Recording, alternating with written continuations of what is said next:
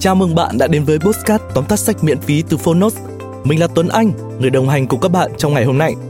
Ai cũng đã từng nghe nói về sự thảm khốc của Thế chiến thứ hai, cũng như sự tàn bạo của Đức Quốc xã ở những trại tập trung Holocaust. Tuy nhiên, sau mấy chục năm từ thảm họa diệt chủng thảm khốc đó, một người sống sót lại tự xưng rằng ông ấy là người đàn ông hạnh phúc nhất thế giới. Vì sao lại như vậy? Eddie Jacques, một người sống sót từ những trại tập trung sau Thế chiến thứ hai, đã giải thích cho chúng ta cách mà ông ấy tìm thấy niềm vui, sự an yên và hạnh phúc trong cả những giây phút tăm tối nhất ở cuốn sách The Happiest Man on Earth. Cuốn sách được xuất bản nhân dịp Eddie tròn 100 tuổi và được đánh giá là một cuốn hồi ký có sức chạm cực kỳ mạnh mẽ về hạnh phúc. Mời bạn đón nghe tóm tắt sách của The Happiest Man on Earth. Và đừng quên, tải ứng dụng Phonos để lắng nghe hàng trăm tựa tóm tắt sách khác nhé.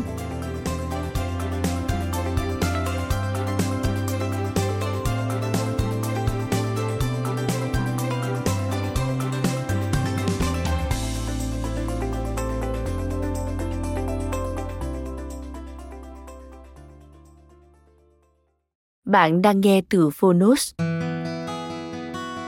Tóm tắt sách, The Happiest Man on Earth, Tạm dịch, Người hạnh phúc nhất, Tác giả, Eddie Yaku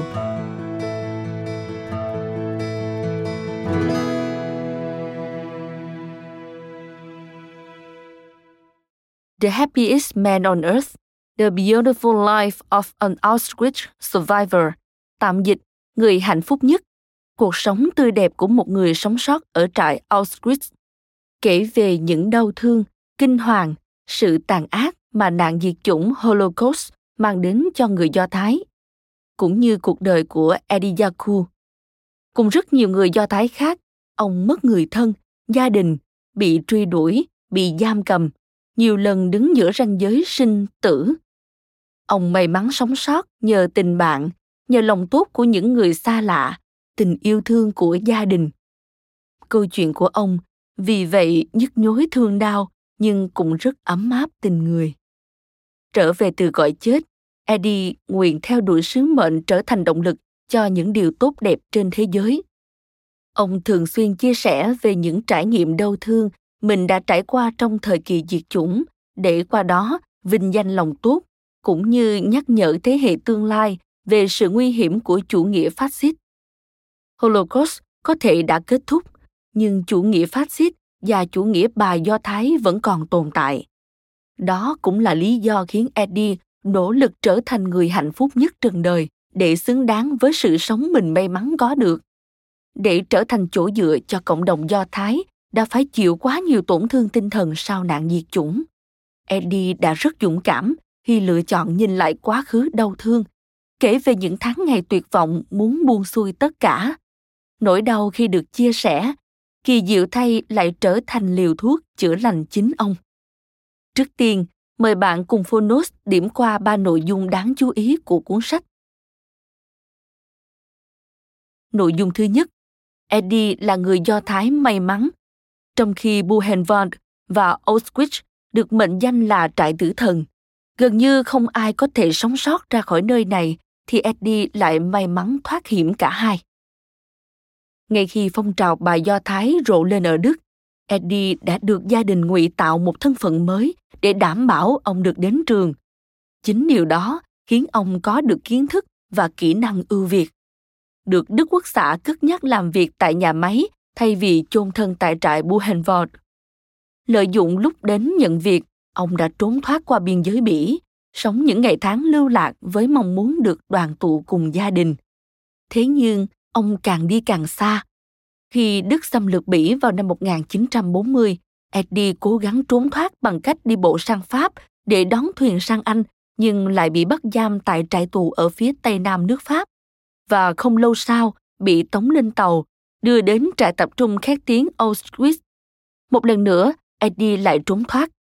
Ông lấy trộm tuốt nơ vít của người soát vé và cậy mở một số tấm ván sàn, nhảy khỏi đoàn tàu trước khi nó đến đích ông quay trở lại bỉ với sự giúp đỡ của một người bạn ông tìm thấy gia đình mình đang trốn trên gác mái của một ngôi nhà ở ngoại ô brussels những tháng sau đó là khoảng thời gian hạnh phúc nhất trong cuộc đời của eddie căn gác chật chội ăn uống kham khổ nhưng gia đình lại quay quần bên nhau. Tuy nhiên, hạnh phúc ngắn chẳng tày gan. Cả gia đình ông lại bị bắt và đưa đến trại Auschwitz. Lần này, ông thật sự mất đi cơ hội nói lời từ biệt với cha mẹ, những người yêu thương ông hết mực, nhưng bản thân lại may mắn qua mặt tử thần trong gan tức. Ước muốn được đoàn tụ cùng gia đình là động lực để ông trốn thoát những lần trước. Còn lần này, đơn thuần chỉ là bản năng, ông dường như mất đi mục tiêu sống. Khi cơ thể dần hồi phục sau khi được tiếp cứu. Đúng lúc đó, ông hay tin người bạn thân của mình còn sống. Em gái ông cũng còn sống. Eddie không cô độc. Cả hành trình này, dường như ông đã luôn được thần may mắn ưu ái, chiếu cố. Nội dung thứ hai, nạn diệt chủng tước đi của Eddie nhiều thứ, nhưng cũng khiến ông cảm nhận hơi ấm tình người. Nạn diệt chủng đã buộc Eddie phải rời xa gia đình, sống bằng một thân phận hoàn toàn khác. Nỗi nhớ thương người thân suốt 5 năm xa cách đã thôi thúc ông trở về ngôi nhà cũ. Nay chỉ còn người bạn bốn chân Lulu hào hứng, cuốn quýt đón chào. Cũng chính Lulu, vì bảo vệ ông khỏi đội quân Đức Quốc xã săn lùng người Do Thái, mà phải nhận lấy lưỡi lê đoạt mạng. Chuyến trở về càng khiến Eddie đau đớn khi chứng kiến những người hàng xóm từng rất thân thiện bỗng trở thành những người nhiệt tình bài Do Thái. Đất nước mà Eddie đã lớn lên và cộng đồng mà ông nghĩ rằng gia đình mình thuộc về đã biến mất.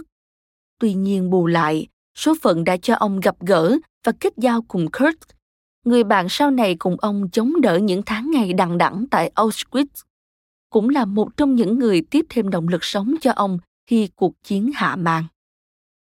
Chuỗi ngày lưu lạc, trốn chạy khắp châu Âu không dễ dàng với Eddie hay bất cứ người Do Thái nào, nhưng ít nhất ông cũng may mắn nhận được sự giúp đỡ của rất nhiều người. Đầu tiên là người bạn lính Đức Quốc xã tại trại Buchenwald, người đã tạo điều kiện cho ông có công việc để thoát khỏi hiểm cảnh trước mắt. Tiếp đó là những người nông dân Pháp xa lạ cho ông nương nhờ trước khi bị bắt đưa tới nhà tù phía Tây Nam. Đó còn là ngôi nhà ở ngoại ô Brussels đã cưu mang gia đình ông, cho ông cơ hội đoàn tụ ngắn ngủi bên những người thân yêu mà ông luôn khao khát được gặp lại. Lòng tốt của những người lạ, tình yêu thương từ gia đình, bạn bè như một ngọn lửa âm mỹ vừa sưởi ấm vừa nhen lên hy vọng sống nơi chàng thanh niên Eddie khi tất cả điểm tựa đều vụn vỡ.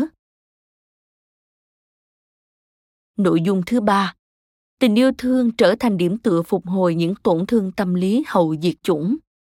Chiến tranh kết thúc, Eddie trở về Bỉ. Ông đã may mắn gặp lại người bạn Kurt thân thiết. Cô em gái Handy và bắt gặp tình yêu, sau này trở thành vợ ông, Flor Monho. Cứ tưởng Eddie đã sẵn sàng bước về phía trước. Thế nhưng, ông không có cách nào trở lại cuộc sống bình thường sau tất cả những gì đã trải qua.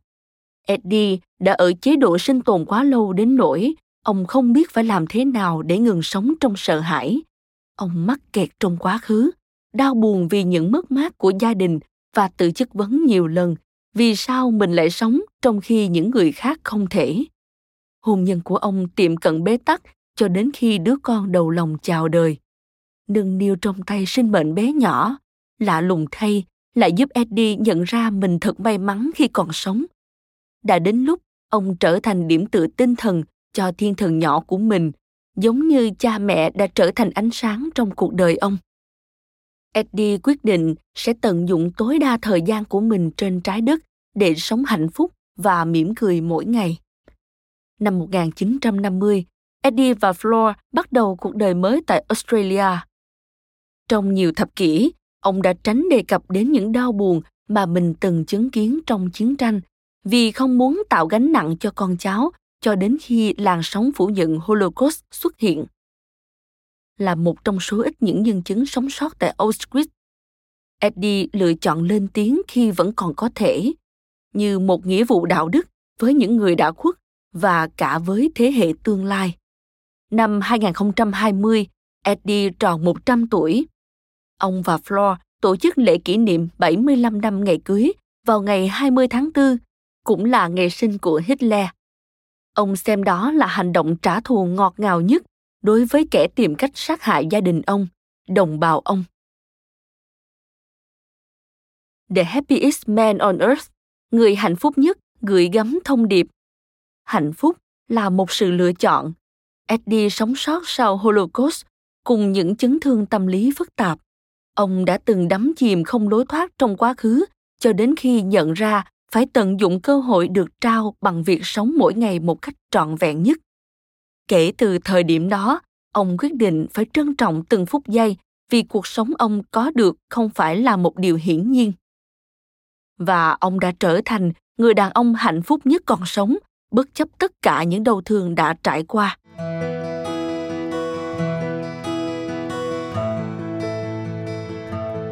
Cảm ơn bạn đã lắng nghe tóm tắt sách The Happiest Man on Earth trên ứng dụng Phonos.